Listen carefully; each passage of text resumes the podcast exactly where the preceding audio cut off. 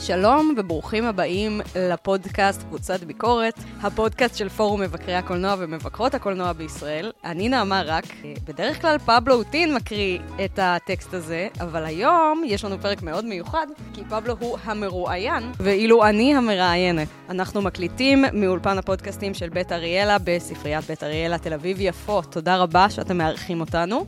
פבלו, שלום. איך זה מרגיש לשמוע מישהו אחר מקריא את השורות האיקוניות שלך?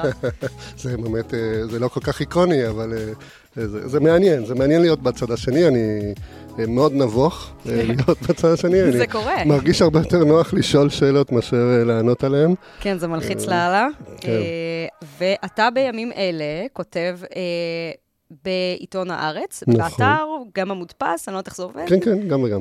יופי, ואנחנו, כמו שאנחנו עושים מדי פרק, נדבר על סרט מהשנה האחרונה שאתה אהבת במיוחד ורצית לדבר עליו, ואולי גם על סרטים נוספים מהשנה האחרונה שעניינו אותך, אבל קודם כל אנחנו נתחיל עם הפינה הקבועה שאנחנו עושים עם כל אורח או אורחת שמגיעים, ונכיר אותך קצת יותר בתור מבקר. אוקיי. רוצה להגיד קודם מה הסרט שאני בחרתי לפני ש... נכון, למרות שאתם בעיקרון לחצתם על הפרק, אז אתם יודעים שהסרט שפבלו בחר הוא... Aftersun, אחרי השמש. האמת שאני אדבר על זה גם כי הייתה לי התלבטות, בהתחלה בחרתי בסרט אחר, ואז שהוא... שגם אפשר למצוא ביניהם נקודות דמיון מסוימות. לגמרי, אימא קטנה של... סלין סיימה, ובסוף החלפתי לאפטרסן, ואנחנו נדבר גם אולי קצת על ה... אי-קשר ביניהם. נשארנו עם סרט של יוצרת קולנוע בנושא יחסים בין הורים לילדים, עם עלילה דלה ומבע קולנועי מרשים. אנחנו נתחיל בשאלה הראשונה שלנו. פבלו, מתי הבנת שאתה מבקר קולנוע? זו שאלה מעולה, איך חשבת עליה? אני אגיד את מה שפבלו אומר כמעט מדי פרק, אני לא יודעת אם זה עבר אליכם, כי אולי לפעמים הורדתי את זה בעריכה, אבל לעתים קרובות פבלו אומר, אני אוהב את השאלה הזאת, כי זאת שאלה שקצת בדומה לשאלות ששואלים אנשים על הזהות המינית שלהם, או לזהות המגדרית שלהם, של המחשב, אנחנו אוהבים את המחשבה של מבקר או מבקרת קולנוע בתור חלק כל כך מהותי מהזהות שלך, שזה משהו שיש איזה רגע של גילוי עבורו. אתה מרגיש ככה לגבי עצמך? כן, כן, חד משמעית. תראי, כשהייתי ילד מאוד אהבתי קולנוע, ודווקא למדתי גם קולנוע בתיכון בארגנטינה, אנחנו מדברים על ארגנטינה, אבל חשבתי שאני הולך להיות במאי, או אולי עורך, כאילו היו כל מיני דברים שעניינו אותי בזה, ולמדתי קולנוע, באתי לארץ, למדתי קולנוע פה. כשהייתי בתואר השני, סיימתי את הלימודים, ועשיתי כמה סרטים קצרים, גם תוך כדי התואר הראשון בעצם אני מאוד התלהבתי גם מה... ראיתי שאני חנון, תמיד הייתי חנון, גם בבית ספר, כן, ומאוד אהבתי גם בתיכון, וזה את כל הקורסים של היסטוריה של הקולנוע וניתוח סרטים בזה, אבל לא חשבתי על זה יותר מדי לעומק של למה זה. פשוט חשבתי, זה חלק מהתהליך של להפוך ליוצר, לבמאי. וכשסיימתי את התואר השני התחלתי... לכתוב את התסריט לפיצ'ר, סיימתי את התואר הראשון, והתחלתי לכתוב את התסריט לפיצ'ר הראשון שכאילו רציתי לעשות, והייתי מאוד תקוע, ובמקום להיות תקוע, לכתוב את התסריט, הייתי קורא מאמרים, התחלתי ללמד, ואז גם נרשמתי לתואר שני עיוני. גם באוניברסיטה? בתל אביב? זה מורכב, בהתחלה באוניברסיטה, אבל אז לא היה כל כך תואר בקולנוע, זה היה צריך להיות תואר באומנויות, ונתנו לנו כל מיני שיעורי השלמה באומנות ימי הביניים, בכל מיני כאלה, וכשאתה מסיים תואר ראשון, אתה רוצה את התואר השני שכבר יהיה ממוקד יותר במחקר שלך, פתאום אמרו לך בוא תעשה BA. כן, בוא תשלים חלק מהדברים, כי היה תואר שני באומנויות ולא תואר שני בקולנוע. נשברתי, ואז כאילו בועז חגין, שהוא דוקטור בועז חגין, הוא פרופסור כבר. בחוג לקולנוע בתל אביב. כן, אחד האנשים בית הספר לקולנוע. כן, של החוג הזה, הוא ייעץ לי ללמוד בחו"ל את התואר השני, באיזה בית ספר שנקרא EGS, European Graduate School, שזה נמצא בשוויץ, וזה בעצם, מין קייטנה לפילוסופים, קראתי לזה, אתה נוסע לשוויץ לאיזה חודש אינטנסיבי, שאתה מ-10 בבוקר עד 10 בלילה לומד כל יום, חוץ מימי ראשון. ואתה לומד עם מרצים שמגיעים מכל העולם, פילוסופים. חודש וחצי, זה נורא קצר. כן, אבל במשך שנתיים כזה אתה נוסע שם, ואתה עושה המון למידה עצמית במהלך השנה, ושם אם אתה סופר את כמות השעות, אתה מקבל סמינרים באורך... אשכרה. נכון, כי זה כל יום, במקום פעם בשבוע, 13 מפגשים, אתה עושה את זה כל יום, 12 מפגשים. נשמע כיף לעלה, האמת. זה היה נורא אינטנסיבי, אבל יצא לי ללמוד שם עם אנשים כמו סלאבוי ז'יז'ק, אלן בדיו, ג'ורג'ו אגמבן, פיטר גרינאווי, לא יודע, כל מיני אנשים מאוד... מובילים, גם לימדה שם, גם שנטל אקרמן, לא יצא לי, דונה הרווי, מי שמכירים, כתבה את... פרק סטארסטרק, לחנונים של קולנוע. כן, כן, זה היה פשוט מטורף.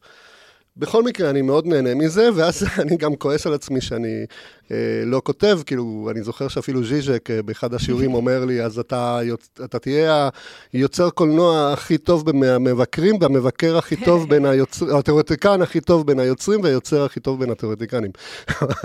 אבל היום אתה פחות עוסק, אתה עוסק יותר בכתיבה ופחות ביצירה. כן, כן, אז סתינו לגמרי מהנושא, כי התחלתי לשאול אותי איפה למדתי. אבל כן יצרת סרטים קצרים בתואר הראשון. כן, כן, כן. אז מה ש... כן, עשיתי גם סרטים קצרים, וזה היה הכיוון, גם ערכתי סרטים, והרגשתי שאני תקוע ולא עושה את הפיצ'ר, ואז אני פוגש חבר שהתחיל ללמוד קולנוע, נגיד את השם שלו, דן שדור, דן שדור היה העורך שלי בגלובס, שהתחלתי לכתוב ביקורות, וכתב קולנוע, והוא אחר כך פתאום נהיה גם סטודנט שלי, לא יודע, אבל היינו חברים. זה ככה אני זוכר את השיחה, איך שהייתה, שאני שואל אותו אם הוא היה כותב סיפורים קצרים, ושאלתי אותו אם הוא ממשיך לכתוב סיפורים, או שעכשיו שהוא עושה סרטים, הוא רק מתמקד בתסריטים, בצילום וכאלה, והוא אומר לי, אני כל הזמן כותב, אני הולך ברחוב ויש לי רעיון לאיזושהי דמות, אני רואה משהו ויש לי רעיון לאיזשהו טוויסט, ואז אני רושם למגירה, וכל הזמן יוצא, ומתישהו הדברים האלה אולי יתגבשו לאיזשהו סיפור. ומה שהעיר לי, הנורה שנדלקה לי בשיחה הזאת, דווקא מה שנשאר לי זה על מה אני חושב כשאני הולך ברחוב, כשאני מתקלח, כשאני נוסע באוטובוס, כאילו על מה הדברים שלי נותנים השראה. ושמתי לב שכשאני קם בבוקר אני חושב על קורס שהייתי רוצה להעביר. אני מתקלח, אני חושב על מאמר שהיה ממש חשוב לכתוב, שמישהו צריך לכתוב, או על ספר שהייתי רוצה לפרסם. והבנתי שהתשוקה שלי לא נמצאת בעשייה של קולנוע, אלא נמצאת בדיבור על קולנוע, בלמידה על קולנוע, בכתיבה על קולנוע בעיקר. למשל, מה שקרה זה שאני לא הייתי מוכן לקום ב-5 בבוקר כדי לכתוב תסריט או לצאת להפקות, זה היה כזה מתיש אותי והייתי כועס על עצמי על זה, אבל ברגע שהחלטתי למשל לכתוב את הספר הראשון שלי, שזה היה פחות או יותר באותה תקופה, הייתי מוכן לקום כל יום 5:30 בבוקר, לשבת, לכתוב ולצאת ב-10 בבוקר לעבודה. מדהים. זאת אומרת, כל בוקר הייתי מקדיש כזה 3 שעות של כתיבה, והייתי הולך לישון מוקדם במיוחד כדי שאני אוכל לקום ולתפקד. ולא הייתי עושה את זה בשביל סרטים, והבנתי שזאת התשוקה שלי, שמה שאני אוהב זה לכתוב על קולנוע. מהמם, סרט שמגדיר אותך ואת המקום שממנו אתה בא לביקורת. אפשר להגיד שבהתחלה מאוד אהבתי את ספילברג, כמו כל אחד, אפילו אני הייתי שחיין כשהייתי ילד, ובתחרויות, והיה כתבת לקולנוע דיריחידו פור, זה כתבת לקולנוע ספרדי שהיה גם בארגנטינה, ואני נורא רציתי, היה בכריכה של אחד מהגיליונות, ספילברג, קשתי מההורים שלי שיקנו לי, ואבא שתקנה לי את זה, הוא אמר לי, אם אתה בתחרות הבאה תוריד את ה-C שלך... והורדת? וואו, הייתי צריך להוריד בשנייה, הורדתי בזה 5 שניות. כל כך אהבתי קולנוע, כל כך רציתי ספילברג, שזה פשוט... רואים, אנחנו יוצאים מהבית. דרבן אותי, אני הולך כזה... שברתי את כל השיאים שלי בצורה מאוד מאוד קיצונית, וכל מה שחשבתי עליו כשקפצתי לבריכה בתחרות זה... ספילברג, הנה אני באה. והגיליון של דיריחידו פור. אבל זה לא הסרט שבחרת. לא, לא, לא. אחר כך גיליתי את אנטוניוני וגיליתי עוד כל מיני דברים, אבל נראה לי שיש, אפשר להגיד על 2 סרטים שהם הסרטים שלי. אם אני חושב על משהו, אני חושב בעיקר על מצב רוח לאהבה, של וונג קר-וואי. אין לי הסבר למה. אני חושב שיש משהו בסרט הזה שאני לא יודע אם זה אני או לא, אבל זה מקום שאני אוהב מאוד בקולנוע, זה מקום שאני מרגיש שגם הכתיבה שלי רוצה להידמות לסגנון של הסרט, הרבה פעמים, ושסוג של דרך פיוטית ורומזת, ופחות עסוקה בעלילה ויותר במערכות יחסים, ובמערכות יחסים של אסתטיקה, של שוטים אחד עם השני, של דימויים, ואני חושב שגם כשאני כותב, אני רוצה לכתוב ככה, אני רוצה לכתוב כמו מישהו שעושה מצב רוח לאהבה. לא חשבתי על זה, האמת שחשבתי על זה רק עכשיו, זה הדימוי הזה. וסרט שכן, אני תמיד אהבתי מאוד את וונג קר-וואי, אדם שמאוד ריגש אותי בסרטים שלו מה-90s, סרט שני הוא מרד הנעורים של ניקולס ריי, פשוט ניקולס ריי כבמאי, הוא במאי שאני מאוד מזדהה איתו, מאוד מתחבר לתמות שלו, לעוצמות, לרגע שלו, ליצר שיש בסרטים שלו, ואני חושב שזה אחד הדברים שהם מאפיינים אותי גם כבן אדם, ככותב, או כהכל, כאילו משהו שהוא מאוד מחובר לרגש, משהו שהוא מאוד אולי לפעמים מתפזר, או לא לגמרי ילך לפי הקודים או זה, כאילו התחושה של זרות, והתחושה של רגש, והתחושה של להרגיש לא מובן בחברה בגלל הרגשות שלך, זה משהו שליווה אותי גם בגיל התבגרות, שראיתי פעם ראשונה את מרד הנעורים, ומאוד חיבר אותי גם בכלל ליצירה של ניקולס ריי. ואני כבר חושב על זה שזה ממש מתחבר לאפטר סאן. אז בדרך כלל אנחנו שואלים פה כל אורח אורחת על ביקורת או טקסט שכתבת ואתה מאוד מרוצה ממנו, שבמקרה שלך אתה כתבת 3 ספרים, רביעי בעבודה, אבל אתה דווקא רצית לבחור משהו אחר, לתשובה הזאת. כן, קודם כל כן, אני ברור שאני אשמח שיקראו מאמרים או קטעים מתוך הספרים שלי, הקדשתי המון אהבה ותשוקה בהם, והמון מחשבה, המון אהבת קולנוע, ואני חושב שכאילו, מאוד אשמח שיקראו, אבל יש, אני חושב שיש הרבה מאמרים שכתבתי בסריטה, בתקופה הקצרה שכתבתי בבלוג הזה, סריטה, וכתבתי שם טקסטים מאוד ארוכים, שמנתחים דברים, וכן, יש טקסט שאני אוהב במיוחד, אבל אני לא מצפה שאף אחד יקרא אותו, הוא יופיע בספר הבא שלי גם, שהוא ניתוח של הטרילוגיה של ויויאן אלמסלם, של שלומי ורונית אלקבץ. מעניין. זה פשוט טקסט של 10,000 מילה, כאילו שזה 40 עמודים. קורה? למה לא? אבל כן, אני נורא רוצה לקבל תגובות על הדברים האלה, והרבה פעמים, אני יודע שיעל שוב קראה אותו, אבל אני לא יודע מי עוד. אולי בקרוב ההמונים, כל ההמונים שמאזינים לפודקאסט שלנו. ושאלה אחרונה, לפינה זו, מבקר או מבקרת שאתה אוהב במיוחד? אוקיי, אז גם פה יש שניים, ה-go-to שלי היא פולין קייל, המלכה, המדהימה, המבריקה, והמעצבנת. הייתה תקופה שלפני שישבתי לכתוב ביקורת, הייתי קורא ביקורות שלה, כדי להיכנס, למרות שהיא כותבת מאוד שונה ממה שהייתי רוצה לכתוב, אבל אני חושב ש... כן, אני חושב שכאילו, מה שאני הכי אוהב אצלה, אני אוהב הכל, אבל מה שאני הכי אוהב אצלה,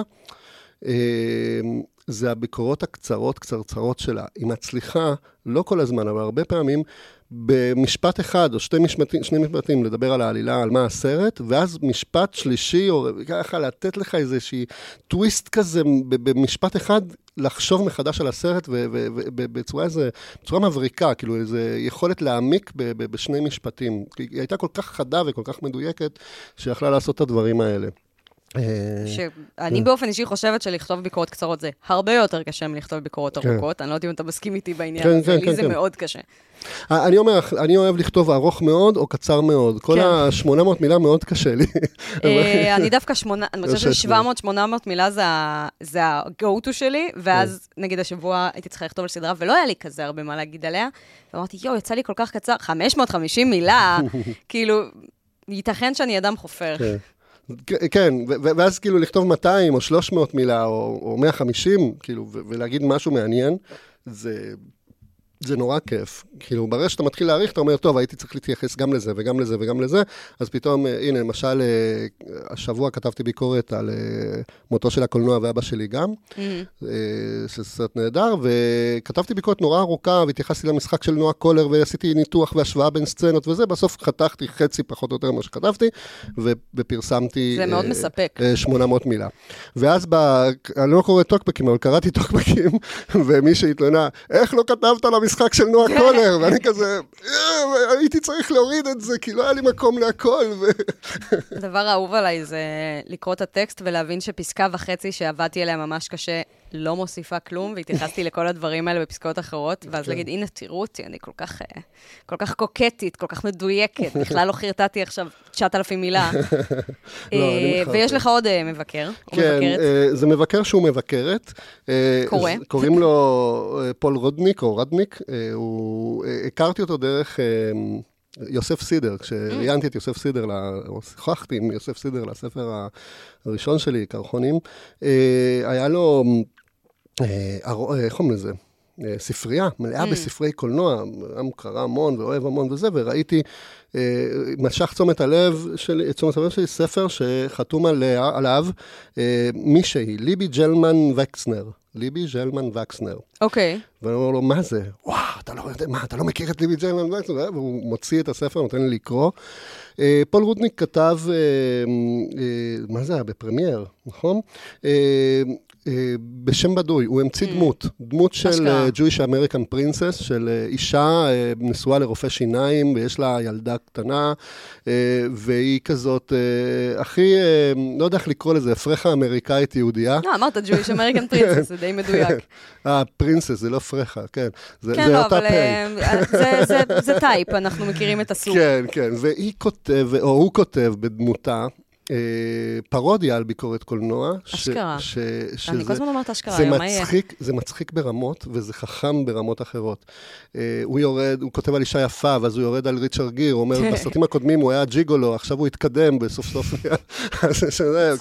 ושיש לו מבט, כל מיני בדיחות כאלה כל הזמן קשות, ואני חושב שאני מקנא מאוד ביכולת הכתיבה הקומית הזאת. זה נשמע כיף מאוד. כן, וסוג הקומדיה המסוים שהוא עושה. ושנים פינטזתי על להמציא דמויות, איך קוראים לזה? בדויות, פיקטיביות, ולכתוב, ונסות לשנות, ולכתוב בסגנון אחר. כאילו, לאפשר לעצמי, כאילו, קשה לי לאפשר לעצמי, דמות פבלו אוטין, לכתוב בסגנונות שונים. עשינו משהו כזה פעם, בעין הדג עשינו פרויקט 1 באפריל, שזה היה מין, כמו שיש ספרי Choose Your Own Adventure, אז עשינו, תבנה לעצמך ביקורת, וכתבנו על מינגרס, אני חושבת, איזה 5-6 ביקורות, אולי הגזמתי בכמות, אבל כאילו מסה של ביקורות מדמויות שונות ומזוויות שונות, וגם היינו צריכים להמציא מה כל דמות תחשוב על הסרט, לא רק איך הוא תכתוב עליו, אז עשינו דמות אחת שהיא יותר כזה בסגנון מבקר, מה שקוראים בנדג שניצקליין, מבקרים ותיקים מסורתיים רציניים, אבל עשינו אותו עוד יותר קיצוני, עוד יותר כזה, הגל החדש הצרפתי מתפלצן, שונא הכל, והיה לנו ילד בן 10, והיה לנו עוד כל מיני שטויות, וזה היה כל כך כאילו כיף, ואי אפשר היה להבין שום דבר על הסרט מזה. באמת, ביפר. כן. כן, זה קצת, כן, כמו פסוע, ולהמציא לך דמות ואז לכתוב, כי זה משהו שקיים בתוכך, ואתה מנסה, זה סוג של דרג, כן, זה מה שהוא עושה בעצם פה, רודניק. זה סוג של דרג, כן. הוא עושה ביקורת בדרג, וכן, וזה נראה לי נפלא, ואני מאוד ממליץ לחפש את ליבי ג'למן-וקסנר, ולמצוא ביקורות שלה, לא כולם אחידות, לא כולם מבריקות, אבל כשזה מבריק, אבל של מי כן, בוא נהיה כנים. אבל כשזה מבריק, זה מבריק, כן. אז יופי, אז סיימנו להכיר אותך קצת יותר טוב, עכשיו אנחנו נעבור לדבר על הסרט שאנחנו מקליטים, אני לא יודעת אם הפרק יצא לפני האוסקר או אחרי האוסקר, אבל הסרט מועמד לשני פרסים כמדומני, או רק אחד? וואי, התקלת אותי. אני אבדוק בינתיים בזמן שנדבר עליו, בארץ הוא עלה ממש בסוף דצמבר. אני יודע שפול מסקל מועמד. נכון, אני בודקת עוד רגע ניד, כן, והסרט עלה בארץ בסוף דצמבר, ממש בשבוע האחרון, נראה לי זה יומיים לפני סוף השנה כזה, לעקוץ לנו את הסיכומי שנה לבאס, כי כולם כבר סיימו לכתוב את הסיכומי שנה שלהם. אתה ראית אותו כאילו כשהוא עלה בארץ או עוד קודם?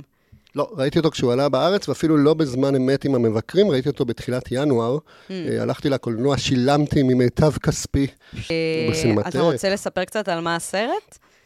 הסרט הוא בעצם על, אפשר להגדיר אותו מאוד בקלות, זה אבא ובת שנוסעים לריזורט, הבנתי בטורקיה, נכון? כן, טורקיה ב...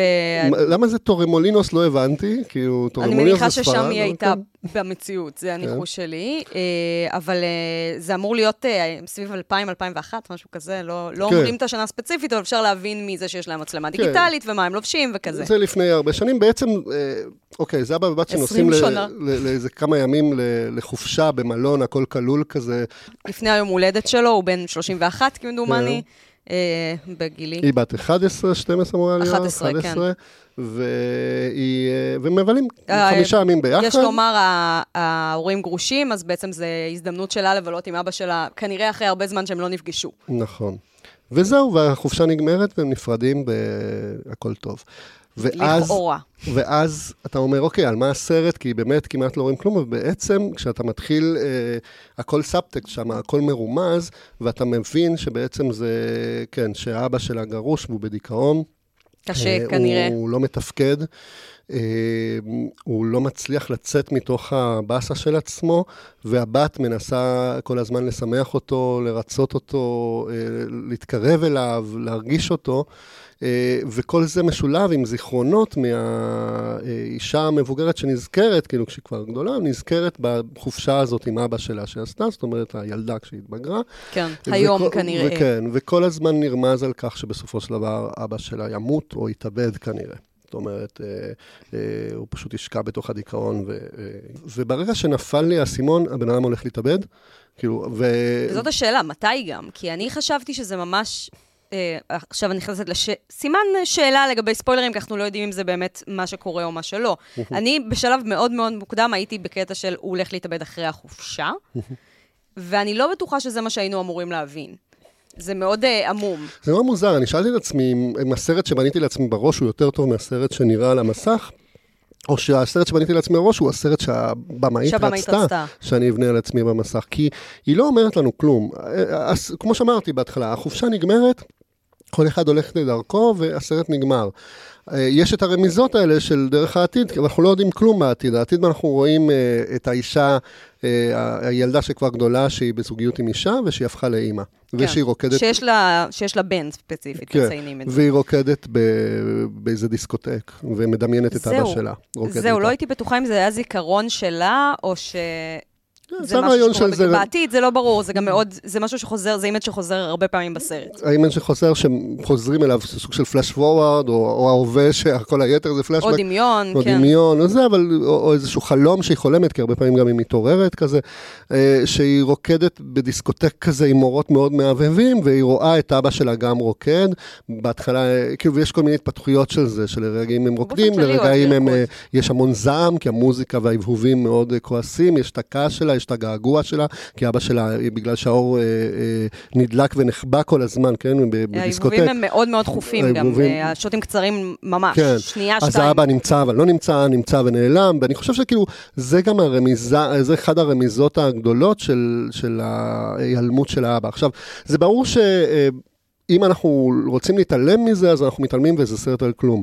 אבל אנחנו רוצים לא להתעלם, והסרט כל הזמן מספר את הסיפור בדימויים שלו, ולכן זאת אומרת, ברגע שיש לך דימוי של דיסקוטק, אבא רוקד וזה, והבת מתגעגעת ומסתכלת עליו, ורוצה לגעת בו, והיא לא יכולה, והיא רוקדת איתו, והיא שמחה איתו, אבל היא גם כועסת, והוא גם נעלם לה כל הזמן, אז אתה מתחיל להבין שיש פה דימוי ויזואלי של אבא שנעלם. אז אוקיי, אולי הוא לא יתאבד, אבל הוא בטח נעלם מהחיים שלה. הוא לא נוכח באותה מידה שהייתה רוצה שהוא יהיה. בעצם ההבהוב המתמיד הזה, זה גם קצת מה שקורה להם, זה המערכת היחסים שלהם לאורך הסרט, של פתאום יום אחד היא נורא מנסה לשמח אותו ולרצות אותו והוא לא מגיב, ויום אחר דווקא הוא ינסה נורא, בואי תעשי איתי ככה והיא לא רוצה, ויש ימים שהוא כאילו מאוד שמח ורוקד כל הזמן ועושה לה פדיחות וזה, ויש ימים שהיא כזה מארגנת שכולם ישירו לו יום הולד שמח, והוא ממש כזה מגיב אליהם באדישות מוחלטת, זה מאוד, כאילו המצב רוח שלו מאוד מאוד לא אחיד לאורך הסרט, אתה לא מבין אם זה היום הכי כיף בחיים שלו, או הכי נורא בחיים שלו, שזה האמת נכון להרבה חופשות משפחתיות, גם אם אין לך דיכאון קליני,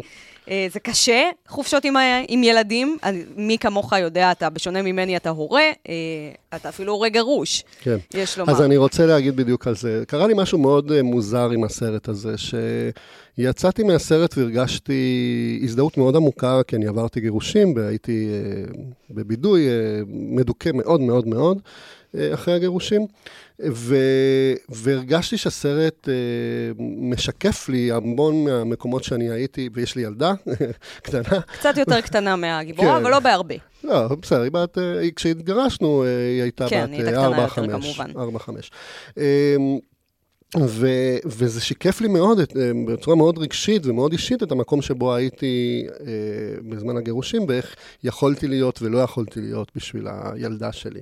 אני ארחיב על זה עוד מעט. כן. ואז כשיצאתי מהסרט ומישהו שאל אותי על מה הסרט, התחלתי לתאר, בעצם הבנתי שהסרט בכלל היה מנקודת המבט של הילדה. כן.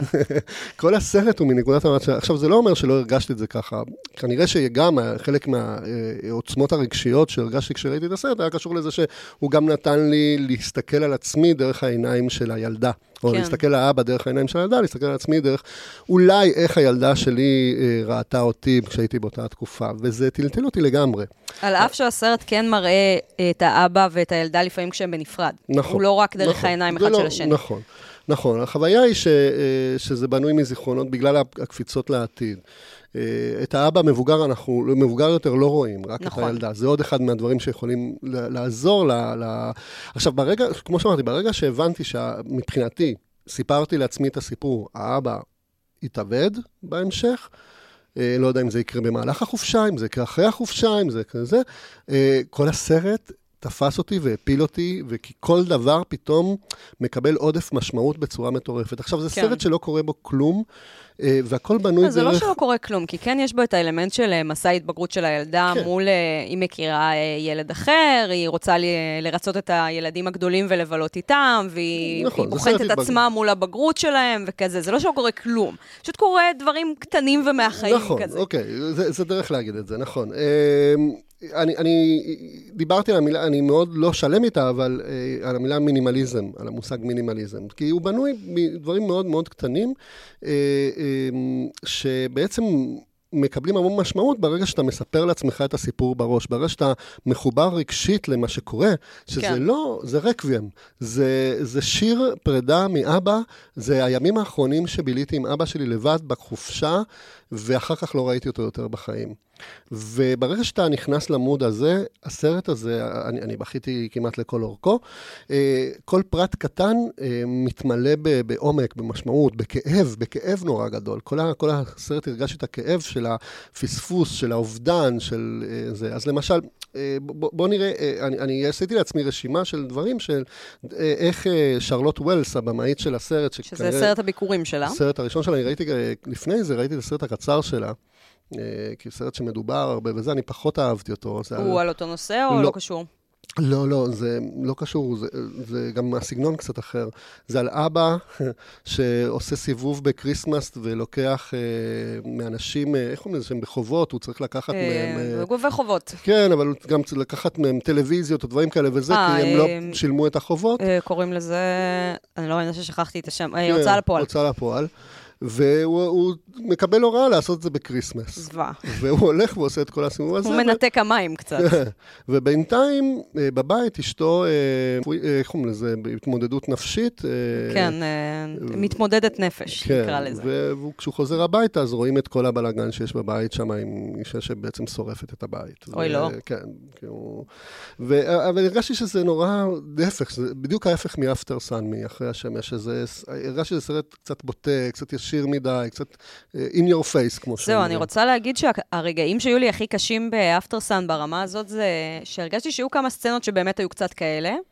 כל הקטעים שהיא מורחת בהם שירים, שהיא גורמת לשיר כזה להפוך להיות יותר איטי פתאום, וקצת מותחת אותו, וגם בסוף הרגשתי שהיא טיפה פושינגית, אבל רוב הסרט הוא באמת מאוד מאוד עדין, הוא כמעט הום מובי במובן הזה. אני אגיד לך מה... אני ישבתי בקולנוע, אמרתי, אני אף פעם לא ראיתי מישהו מביים ככה, או מישהי מביימת ככה, זה היה בימוי יוצא דופן, והיה לי קשה, כי אמרתי, מצד אחד, זה מזכיר המון דברים, זה מזכיר לרגעים הקומפוזיציות, עוד מעט נדבר על כל הדברים שהיא עושה, שרלוט וולס, זה מזכיר קצת ברגמן, וזה מזכיר קצת מינימליזם, וזה מזכיר קצת ריאליזם, וזה מזכיר קצת זרם תודעה, ולפעמים היא עורכת בצורה מאוד קיצונית. בן הזוג שלי ציין כמקור השוואה את הסרט של בוב ברנם, את כיתה ח', והם באמת קצת דומים במובן של תיאור התבגרות דרך כל הרגעים המדכאים שתמיד מוציאים מסרטי התבגרות. כאילו של לא הרגעים הגדולים והמרשימים של הפעם הראשונה שנשקתי בן, אלא יותר בקטע של הפעם הראשונה שבאתי למסיבה וכולם הסתכלו עליי מוזר והיה לי נורא לא נעים, אבל נשארתי שם כי לא היה לי נעים להתקשר לאמא. אבל גם זה לא מדויק, כי יש בסרט את הפעם הראשונה שמנשקת בן, וזו סצנה יפהפייה. אבל היא עדיין מצולמת כמו משהו קטן. כאילו זה מאוד, לי זה הרגיש ש... חד משמעית. אתה אמרת שהיא מאוד הזדהית עם אבא, אני מאוד הזדהיתי עם הילדה, ממש כל בגד שהיא לובשת, כל משפט שיוצא לה מהפה, אמרתי, אני הייתי שם, אני הייתי ליטרלי בטורקיה בשנה הזאת, זה באמת, לא ראיתי תיעוד של חופשה משפחתית שהיה כל כך מדויק בתסכול ובכל הרגשות הסותרים והמבלבלים של התקופה הזאת. ואני חושבת שזה דבר די מדהים שהיא עושה. אז המילה הנכונה בהרבה מובנים זה אימפרסיוניזם, וכשאנחנו מרגישים את האימפרסיה, את התחושות של הדמויות דרך הצילום. הצילום לא נותן ביטוי לריאליזם, לאמת, הוא לא נותן בהכרח ביטוי לזרם התודעה, למה שזה, אבל כן דרך פרטים קטנים נותן לנו את התחושה של מה הדמות מרגישה או מה הדמות חובה, ואני חושב שהיא עושה את זה בצורה מדהימה. למשל, כאילו, מה זה המינימליזם? זה דימויים קטנים של, למשל, תמונת פולארויד שחושפת את ה... הם הצטלמו, ואז כאילו, הבת והאבא ממשיכים לדבר, אבל במקום לצלם את הפנים שלהם, המצלמה נשארת תקועה על התמונת פולארויד שמתחילה לחשוף... שמתבהרת. מתבהרת וחושפת את הדימוי. וזה נותן לנו זמן, כאילו, לחשוב על מה המשמעות של השיחה הזאת עכשיו, או בלי קשר לשיחה, מה זה הדבר הזה שמופיע לאט לאט, הדימוי שמופיע ונעלם, בכל הזמן, כאילו, ההתפוגגות גם זה אחד המוטיבים החוזרים, כל הזמן מצולם הכל דרך השתקפויות, דיברנו על התפוגגויות, דיזולבים מטורפים יש בסרט, יש דיזולבים איטיים. כן, מאוד מפתיעים גם, כי הם באמת מאוד, כשהם מגיעים הם תמיד מאוד לא בשפה של שאר הסצנה. זה נכון. מעברי סצנות מאוד מאוד עדינים, אבל גם שאי אפשר להתעלם מהם. כן, הדיזולב הוא דימוי של ייעלמות, תמונה אחת נעלמת ותמונה אחת מופיעה. אחד הדיזולבים הקשים ביותר, הזכרתי את הרגע שיש לאבא יום הולדת, היא מארגנת שכל התיירים ישירו לו בטיול יום הולדת שמח, אבא נמצא על גבעה, ואנחנו רואים... כמעט על צוק אפילו. כן, על צוק, והוא מצולם מלמטה, החזק, היפה, בצוק, עם השמיים מאחורה, מזווית נמוכה, אבל בפוקר פייס מוחלט. כן, הבת שרואה אותו ומעריצה אותו, והארגנה שכולם ישירו לו יום הולדת שמח כדי לשמח אותו, כי הוא בן אדם שלא לגמרי שמח. והיא גם יודעת את זה כי הם רבו יום קודם. כן. ואז מתחיל עם האבא, חסר הבאה, שהוא כאילו נראה כמו מצד אחד אל, ומצד שני כמו איזה מפלצת, או כמו איזשהו משהו שהולך להתמוטט בכל רגע, כמו ורטיגו כזה, שג'ים סטוארט שהולך ליפול משם, ופתאום דיזולף נורא איטי לגב העירום שלו במיטה, שהוא יושב במיטה בדיכאון בוכה. מייבב, לא סתם. מייבב, כן. וזה דיזולבים שהם בדיוק הדבר הזה, ההיעלמות, הניסיון להיאחז באב, התחושה של האובדן כל הזמן מרגישים, והדיזולבים עושים את זה. עוד דברים... ודיזולב הוא גם די נדיר בקולנוע בימינו, זה לא אמצעי שמשתמשים בו המון. נזכרתי בזה כי ראיתי השבוע את לינץ' עוז, הסרט הדוקומנטרי, ומדברים שם על זה שלינץ' חולה על דיזולבים, והוא עושה אותם בצורה קצת מצועצעת, כי זה מישהו. כן. ופשוט הניגוד בין הדיזולבים, לנתק אותך מהסיטואציה לחלוטין של לינץ' עושה, לעומת איך שהיא משתמשת בהם, זה... כאילו, פתאום הייתי כזה, למה אנחנו לא משתמשים בדיזולפים יותר? תראי, זה כן מתחבר למה שאמרתי שזה לא בדיוק, אבל זה גם כן זרם תודעה, זה שילוב של הדברים, מבחינתי זה אימפרסיוניזם וזרם תודעה וריאליזם ומינימליזם, כאילו הסרט הוא מאוד עמוס, עד כמה שהוא קטן ופשוט, הוא מאוד עמוס. זה גם מאוד מדויק להיות בחופשה ספציפית במקום חם כמו טורקיה, של כל הימים נמסים אחד לשני כזה. כן, בדיוק, הכל מתמזג. אז למשל, כל מיני פרטים קטנים מספרים לנו סיפורים, גם יכול להיות שזה לפעמים קומפוזיציות, כמו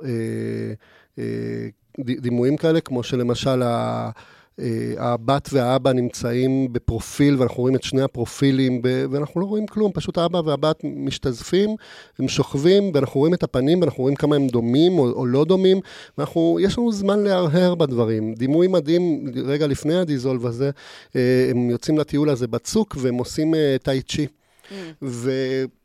הם עושים טאי צ'י מול נוף מהמם, שוב, בצוק הזה, והם רואים אותם מהגב, והבת מחכה את התנועות של האבא, כי היא לא יודעת לעשות טאי צ'י, אז היא מחכה אותו, ויש שלט ענק לידם שכתוב המקום המושלם, the perfect place, והשלט הזה מפריע, הוא קיץ' והוא מפריע, והוא חותך את התמונה, ושרלוט ווילס נשארת עם הדימוי הזה, נותנת לו כמה שניות ארוכות כזה, להתבונן, באבא והבת עושים את הטאי צ'י, כשיש את השלט המעצבן הזה שם, ונוף מהמם. ואתה יכול לחשוב, המחשבות שעלו לי למשל זה, כאילו, קודם כל זה פריים חתוך, כן, אז הפריים החתוך הזה, ויש המון פריימים חתוכים שכאילו מחלקיקים, הם פרטים, הם קטעים, ואז אתה אומר, אוקיי, השלט חוסם את הפריים, אבל השלט כתוב מקום מושלם, ואז אתה שואל, האם זה המקום המושלם? האם זה המקום המושלם? האם עכשיו האבא והבת הם באמת באידיאל? אבל הם לא יכולים במקום המושלם, כי השלט הזה שכתוב שזה המקום המושלם בדיוק, הורס את השלמות. והכל מקוטע שם, כמו הקאטים הפתאומיים, או המעברים הדיזולבים שלא מחוברים, והכל כזה מרגיש שברגע שאתה מצליח לאחוז במשהו שהוא כמעט מושלם, כמעט יפה, כמעט ביחד, כמעט מרגש, אז הוא מתפרק, הוא נעלם, הוא מתפוגג. ותמיד יש משהו שמעיק על המציאות, שמפריע על המציאות, ושהופך אותה ללא מושלמת, אבל אז אתה שואל את עצמך, אוקיי, אבל אולי זאת השלמות. מה שיש הוא כן מדהים, וכן יפה, וכן מאוד מרגש, ולא חייב להיות מושלם כדי שיהיה מרגש בזה, וזה הזיכרונות שלה, שמנסה להיאחז בהם, אומרת, אוקיי, אולי אין לי זיכרונות מושלמים עם אבא שלי, אבל זה מושלם גם ככה. ואני חושב שזה חלק מהכוח של הסרט הזה, של הדימויים, עוד דימויים, אולי את יודעת איך קוראים לספורט הזה, שאנשים עפים באוויר, שם כל הזמן מצולמים. סקיי דייבינג, אני חושבת. סוג של כזה, ואז אנחנו רואים כל הזמן הדימוי הזה של האנשים עפים, והיא רוצה גם, אבל הוא לא מרשה לה. נכון. הוא אומר שהיא לא בגיל. נכון, והיא מסתכלת על הרצון שלה לעוף, אבל אז יש את השיקוף של זה בבריכה, או כשהם שותים, ואנחנו פשוט מתמקדים בקשית, ואיך הם שותים מהקשית או מהכוס. הכל זה דימויים מאוד מאוד קטנים ועדינים, שמספרים לנו סיפורים, גורמים לנו להרהר. יש גם אזכורים קטנים מבחינת הדיאלוג. דיברנו על הכל כלול. זה נורא מרתק, כי הם הולכים במלון שיש לו את היכולת של הכל כלול, אבל אבא אין לו מספיק כסף, והוא לא לוקח את התוכנית של הכל כלול, והם רוצים משהו, הם צריכים לקנות את זה, אז הם לא קונים גם, כי... ואז באיזשהו שלב, ילדה אחרת שעוזבת מוקדם, מבוגרת יותר, נותנת לה מתנה צמיד, כדי שהיא תוכל להזמין מה שהיא רוצה. ליומיים. היא אומרת, יש לך עכשיו יומיים, שאת יכולה לקנות מיץ ענבים בבריכה. כן, לקבל חינם. כי זה הכל כלול. ואבא הולך להוציא, רוצה לקנות משהו, ואז היא אומרת לו, אל תציא כסף שאין לך. לא, זה יותר גרוע אפילו. היא עולה בקריוקי, היא קובעת להם בערב במה פתוחה, שהם ישירו ביחד, והוא לא מסכים. לא, הוא לא מסכים לעלות, ואחרי שהיא יורדת, הוא אומר לה איזה משהו, על אם את רוצה ללמוד לשיר, את יכולה, ואז היא אומרת, אל תבטיח לשלם על משהו שאתה לא יכול לעמוד בו. נכון, אין לך כסף. הוא מאוד מאוד נפגע בזה בבירור, אבל הוא לא אומר לה שום דבר. כן. זה נורא. וחשבתי על הפער הזה בין אבא שרוצה לתת והוא לא יכול. זאת אומרת, הוא רוצה לתת לה עוד והוא לא מסוגל. שגם ככה טורקיה זה יעד יחסית מוזל. כן, זהו, הם הלכו גם למלון כזה. למלון שהיא כל הזמן מדברת על זה שהוא לא טוב. שהוא לא טוב, שהוא זול. מדברת עם אמא שלה בטלפון הציבורי כזה, כי אין טלפון במלון. הדבר הזה שהוא רוצה לתת לה ואומרת לו, אין לך כסף, זה גם נותן ביטוי למשהו שהוא רוצה לתת לה עוד והוא לא מסוגל, הוא לא יכול, וזה לא רק עניין של כסף, שזה גם עניין כל הזמן, הוא כאילו רוצה להיות שם בשבילה, אבל הוא לא מסוגל, הוא נעלם לה כל הזמן. שזה גם משהו שחוזר קצת מדי פעם בדיאלוגים שלהם, של היא אומרת לו, הוא אומר לו שהוא לא מרגיש, אני לא זוכרת מאיזה עיר היא, בסקוטלנד. והוא אומר, זה כבר לא מרגיש לי כמו הבית, והיא אומרת, או גלסגו או אדינבורו, אני לא זוכרת מה זה מה. והוא אומר לה שזה כבר לא מרגיש לו כמו הבית, והיא אומרת, לי כן, הבית ספר שלי שם, או משהו כזה, והיא כאילו מבחינתה סצנה מצחיקה כזה, זה משהו מצחיק שהיא אומרת לאבא שלה, ומבחינתו רואים שזה קצת שובר אותו, זה שהבית שלו ושל הבת שלו לא נמצאים באותו מקום. כל מיני רמיזות כזה של למה אמרת שאימא היא עדיין משפחה, למרות שהתגרשתם, כל מיני... רגעים קטנים כאלה של המשפחה המפורקת הזאת. עוד משהו שהיא שואלת אותו, איך הולך לו עם החברה החדשה שלו, והוא אומר לה שהם נפרדו, שואלת אותו מה קרה, היא חזרה לחבר קודם שלה. זאת אומרת, הכל כזה נרמז, אז אתה יודע שגם אדם בדיכאון, גם כי הוא עבר עכשיו עוד פרידה, אין לו כסף, כל הזמן... אני כל הזמן חשבתי, הרגשתי שיש כאילו המון סאבטקסט קווירי לא מדובר בדמות של האבא, ואני לא יודעת אם עזיתי את זה או לא. כאילו היה לו איזו שיחה עם המדריך צלילה שם, שהרגשתי שיש ביניהם איזה פלירט, כאילו היה איזה שלב שפשוט שכנעתי את עצמי שהוא בי כאילו, ושהוא מחפש שם חבר ופשוט... יש משהו מאוד רך בפול מסקל, אבל... אולי בגלל זה, אבל זה הרגיש לי יותר מהדינמיקה שלו מול שחקנים אחרים, אבל גיא כל הזמן כאילו, כל סצנה שרואים אותו נכנסים לאנשהו, אז גיא עושה, למה אף אחד לא יוצא עם האיש המדהים הזה? תראו איך הוא נראה, תראו איזה חמוד, תראו איזה אוהב.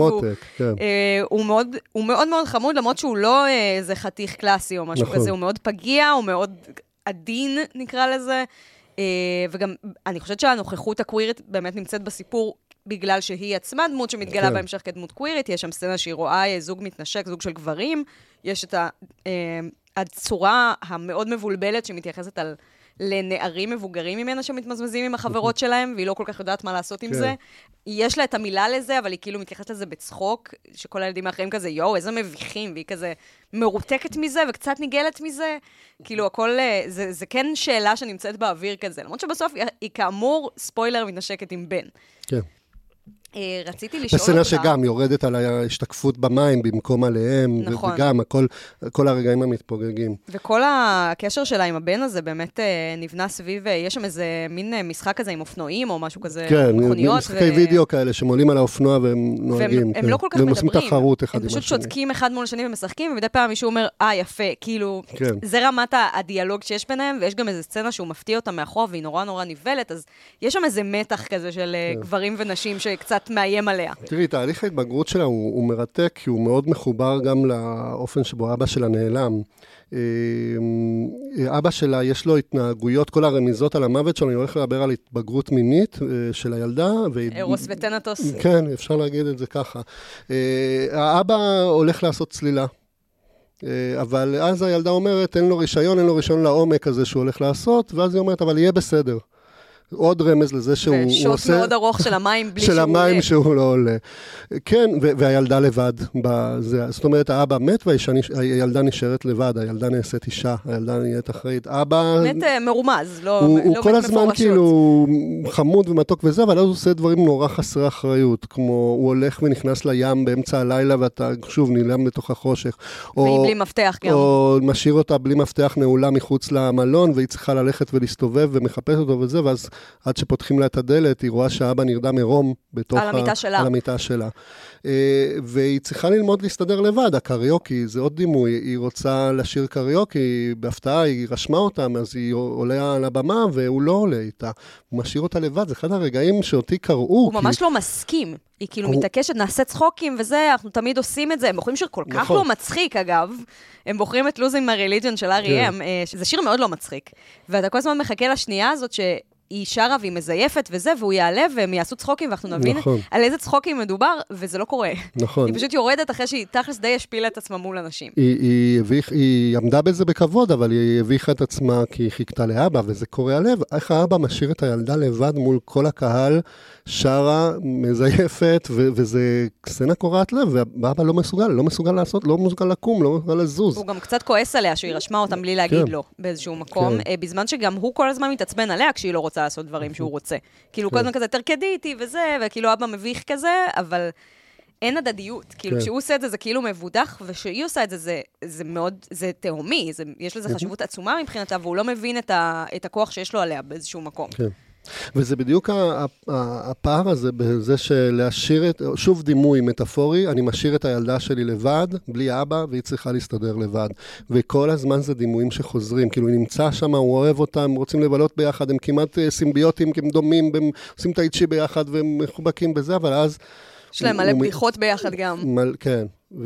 כן, הסרט גם מתחיל וחוזר כמה פעמים הווידאו הזה שהיא צילמה אותו ושואלת אותו במצלמה דיגיטלית, שהוא גם כל הזמן צופה בסרטונים האלה מחדש אחרי שהיא מצלמת אותם. הוא צופה ואחר כך כשהיא גדולה היא צופה בהם, נכון, וזה הווידאוים של החופשה בגדול, אבל זה גם הרגע הזה ששואלת אותו, אני הולכת להיות בת 11, מה אתה רצית, מה חשבת שאתה תהיה כשתהיה גדול? אתה תהיה 131, זה יהיה הגיל שלך. וגם יש שם סצנה מחרידה, שהוא מספר לה, היא שאלה אותו על יום הולדת 11 שלו, והוא מספר לה סיפור על איך ההורים שלו פרקטיקלי שכחו את היום הולדת שלו. כן. שזה פשוט מזכיר שהורים, כל סיפור התבגרות בריטי בין השנים 1900 ל-1998 נגיד, זה הדבר הכי מצלק בעולם, פשוט ההורים שלו שכחו את היום הולדת שלו, ואז הלכו וקנו לו מתנה, והיא כמובן שואלת אותו את השאלה המתבקשת, מה ביקשת? והוא כזה, מכונית. בחירה טובה, וכאילו זה הופך ממשהו נורא עצוב לכאילו עוד כזה בדיחה ביניהם, כזה כן. שזה לא כל כך נורא. כן. כן, כי גם כל הזמן מנסה לעודד אותו, וכל הזמן מנסה לצחוק איתו, ואני חושב שאחד הדברים ההרהורים, המחשבות שהיו לי כשיצאתי מהסרט, זה היה לי פשוט כאילו מין דימוי, משפט כזה שחזר אליי, גבולות האהבה.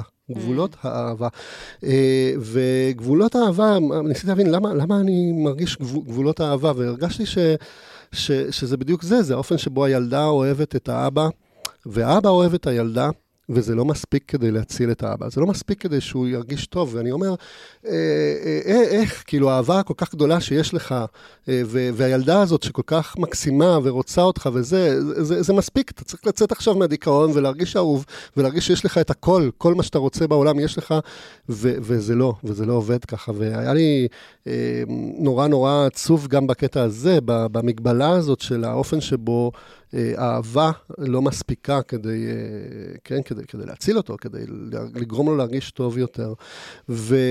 ואז כאילו יש את הפער הזה של ההווה. חשבתי על האובדן ועל החסר הזה, כאילו, היה לי מחשבות כמו לזמן, כאילו, הקטעים החדים האלה של ההווה, ואהבה, וריב, וגעגוע, וכעס על אבא, שנעלמת, שהיית, שלא היית, הכל דרך ריקוד, הכל דרך סצנה של סאונדים, תאורה וריקוד, ואנחנו רואים גם את האימהות שלה, את הזוגיות שלה, ואנחנו... מעט מאוד, אבל רואים. כן, ברמיזות, ואני הבנתי שאבא לא רואה אותה, לא ראה אותה הופכת לאישה, לא ראה אותה הופכת לאמא, לא ראה אותה מקימה זוגיות עם אישה, וזה מעצים את הפספוס הזה, כאילו ההיעלמות הזאת של האבא כפספוס, שהוא לא רק נעלם, אלא... פספס את כל מי שלגלות את כל התהליך, את כל החיים שלה. וזה סרט עם המון כאב וגעגוע בקטע הזה, וזה הכל, כמו שאמרתי, הכל מועבר בצורה ויזואלית מבחינתי, דרך הפרימים החתוכים, דרך הרמיזות, דרך ההתמקדות בפרט קטן במקום בעיקר, ודרך, כן, דימויים כאלה של ילדה לבד, שר הקריוקי, או אבא וילדה מנסים לעשות טייצ'י ביחד, או דרך רמוזים כמו הכל כלול, אין לך כסף, יש לך כסף, השטיח שהוא רוצה לקנות או לא רוצה לקנות, כל מיני רגעים כאלה קטנים שמרכיבים איזשהו משהו נורא עוצמתי. בשבילי זה בעיקר, כמו שאמרתי, הייתה לי חוויה מאוד מאוד מאוד אישית, מאוד קרובה לחוויות שהיו לי. אחד הבעיות באמת, אני חושב שבעיות של גברים בעיקר, זה שכשזוגיות מתפרקת, אני לא אוהב את ההפרדות המגדריות, אני חושב שכל אחד חווה את המגדר בדרך שלו. תחשוב על זה כמוסכמה חברתית, יותר מאשר משהו שנולדת איתו. תראי, נכון, חד משמעית.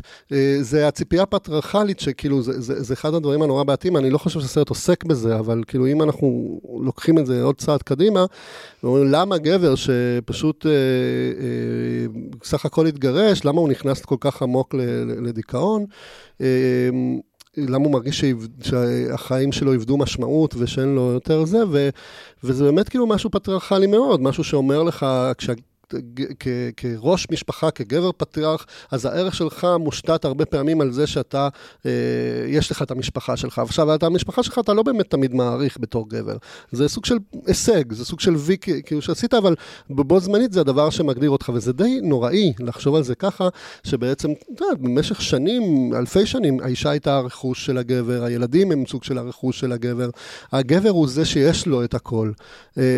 היום, גם אם אנחנו כבר לא חושבים על זה ככה בצורה מודעת, אני חושב שנשאר הרעיון הלא מודע של המקום הזה של הגבר, שהוא זה, וברגע שזה שאפשר... נכון במיוחד במקרים כמו המקרה הזה, שהמשמרות על הילדים הן לא משותפות, והילדה נשארת עם האמא. יותר מזה, זה לא רק זה, זה גם כאילו, זה יותר האובדן הסימבולי של הגבריות שלך, של מה שאמור להיות, גבר אמיתי שומר את האישה ושומר על הילדים ושומר את הכל ויש לו את הכל, ואם זה מתפרק, אתה לא מספיק גבר, אתה איבדת את כל המשמעות שלך בחברה הפטריארכלית. כן, ברמה הכללית זה באמת מאוד נכון, ואני חושבת שברמה הפרקטית זה גם ההבדל בין, כמו שאמרתי לזה טיפה קודם, ההבדל בין לגור בבית עם משפחה ואנשים שאוהבים אותך, גם אם היחסים הם מעורערים, בית ריק, פרקטיקלי, שבמקרה שלו זה אפילו לא באותה עיר, הוא לא רואה את הילדה שלו, הוא לא רואה את אשתו לשעבר. זה ספציפית אליו, כן, אני דיברתי. דרך חיים נפרדת לחלוטין פתאום. כן, אז הבדידות שלו, הניתוק שלו, כמעט רגרסיבי אפילו. כן. כן. והוא אומר שהם נשארו בקשר טוב עם האמא וזה, אבל ועדיין התחושה היא מאוד קשה. רוצה להגיד משהו על הקשר של הסרט הזה עם הסרט השני שהתלבטת מולו. דיברנו על שני הסרטים האלה קצת לפני ההקלטה, בהקשר של מה שנקרא סרטים קטנים. כן. תראי, הסרט השני שהיה זה אמא קטנה, אני לא ארחיב עליו, מבחינתי זה גם יצירת מופת. אני יודע שהרבה לא מסכימים איתי, כי כולם אומרים, מה, זה סרט קטן, סרט קטן. הוא אפילו יותר קטן מהסרט הזה. כן, זה פשוט שתי ילדות משחקות בבית וביער. שתי ילדות, זו הגדרה מאוד כללית. שתי ילדות שהן במקרה ילדה וכנראה אימא שלה מהעבר. כן, זה סרט מדע בדיוני לכאורה, בלי מדע בדיוני. פנטזיה נגיד. זה סוג של פנטזיה, מדע בדיוני, אבל זה כאילו ילדה שהולכת לבקר אחרי שסבתא שלה מתה, היא והמשפחה שלה הולכים לבית של הסבתא כדי לנקות את הבית, להיפרד ולרוקן אותו, ואז היא עושה סיבוב בגינה של הבית. אחרי שהאימא המבוגרת נעלמת, היא הולכת לאן שהוא ולא יודעים לאן. ואז היא פוגשת ילדה אחרת, ולאט לאט מתחילה לשחק איתה, וכשהן חוזרות לבית של הילדה, זה אותו הבית של הסבתא שלה, אבל אז בבית הזה יש את סבתא שלה כשהייתה צעירה, והילדה הזאת מסתבר, זאת אימא שלה. ולכן היא כל הזמן עושה איזשהו סיבוב, וכל פעם שעושה סיבוב היא חוזרת להווה או לעבר, ובעבר היא משחקת עם אמא שלה כשהייתה ילדה, ויש איזושהי פנטזיה של להיות קרובה, אמא עזבה בהווה, ואז בעבר הן נהפכות לחברות הכי טובות. חברות נפש כאלה. וזה כאילו שאלה כזה שהרבה פעמים אנחנו יכולים לשאול, האם הייתי יכול, קצת חזרה לעתיד, האם הייתי יכול להיות חבר של אבא שלי, או כשהיינו צעירים, אבל זה סרט הרבה יותר עמוק, זה סרט עם כל כך הרבה עומק על יחסים אם ובת, אז אני חושב שהם שני סרטים שיצאו השנה, שאחד עוסק ביחסים אם ובת, וגם ריגש אותי בטירוף, למרות שאני לא אמא ולא בת, אבל הרגשתי את העומק של כמה אנחנו דומות, גם משחקות אותם שחקניות שהן תאומות. כן, הן כמעט זהות אפילו, כאילו הן תאומות זהות כנראה, אבל הן נראות כמעט אי אפשר להבדיל ביניהן. כן, ואז כמה אני כמו אמא שלי, ועד כמה אמא שלי קרובה אליי, ועד כמה אנחנו שונות, וכל השאלות האלה גם נשאלות דרך המשחק של ילדים, של שתי ילדות שמשחקות, ודרך קומפוזיציות, ודרך תאורה של האם הפחדים עוברים בין דור לדור, האם כן, השאלה של היחס גם של הילדה לסבתא שלה, המון דברים עוברים שם, מה זה, במי היא תתאהב, האם היא מתאהבת באבא שלי, וכבר בתור ילדה היא רואה את האבא, שיהיה הבעל שלה לעתיד, מיליון דברים כאלה שעוברים בצורה מאוד עדינה, ואני חושב שאם Aftersun זה על הקשר הכל כך עמוק בין אבא ובת והמגבלות שלו, אז אמא קטנה זה על הקשר הכל כך עמוק בין אמא ובת והמגבלות של הקשר הזה. ואני חושב שזה שני סרטים שהם מאוד מאוד שונים, אבל אני חושב שמה שאני אוהב בסרטים האלה גם שהם לא... דיברנו על סרטים קטנים, אני אוהב סרטים גדולים, אני אוהב סרטי גיבורי, אחד הבמאים שאני הכי נהנה מהם זה זאק סניידר, שאין יותר גדול בהגזמות של זאק סניידר, אני אוהב מאוד את רוברט רודריגס, אני אוהב אנשים שמגזימים ועושים תמונות מעצמה, ברור שפול תומאס אנדרסון וכאלה, אבל אני חושב שיש איזשהו כוח מטורף בקולנוע, שאני לא מסוגל לקרוא להם סרטים קטנים, כי זה גאונות, אנשים כמו לפעמים, לא יודע, כל מיני במאים, אני לא רוצה עכשיו להגיד שמות, אבל שיכולים לצלם את הדבר הכי פשוט בעולם, ולגרום לך להרגיש את העומק ואת החיים עצמם, ולעורר בך רגשות, וזה נותן לך הרבה תקווה, כי אתה אומר, כשהייתי ילד חשבתי, כדי לעשות קולנוע, צריך כזה קריין, מנוף, ולעשות, וסטדיקאם. את כל האמצעים הטכנולוגיים הכי מתקדמים. כן, ואני נורא אוהב, זה נורא מפנק, אבל היכולת שלך לגעת באמת, ולגעת באמת, ולרגש בצורות עמוקות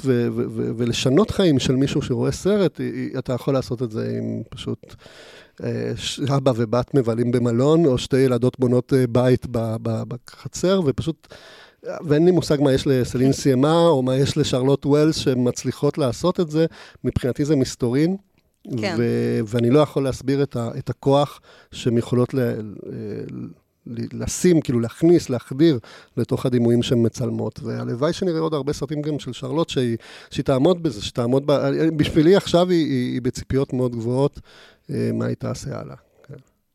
יפה, מאוד יפה. ובזה נסיים, אני חושבת. אז ממש תודה, פבלו. תודה לך. אני מרגישה שהדרגנו את החברות שלנו עוד שלב בפרק הזה. רצית לדבר על המוזיקה, אבל כנראה נצטרך לדבר על המוזיקה עם עצמנו. נכון. אז המון המון תודה לפבלו, ותודה לאולפן הפודקאסטים של בית אריאלה על האירוח, ותודה לי על הטכני סימן שאלה, אתה תמיד מודה לי בסוף, מה אני אמורה לדעת לעצמי. וזהו. וזאת הייתה קבוצת ביקורת. אנחנו היינו קבוצת ביקורת, הפודקאסט של פורום מבקרי ומבקרות הקולנוע בישראל, ונראה אתכם פה בפרק הבא.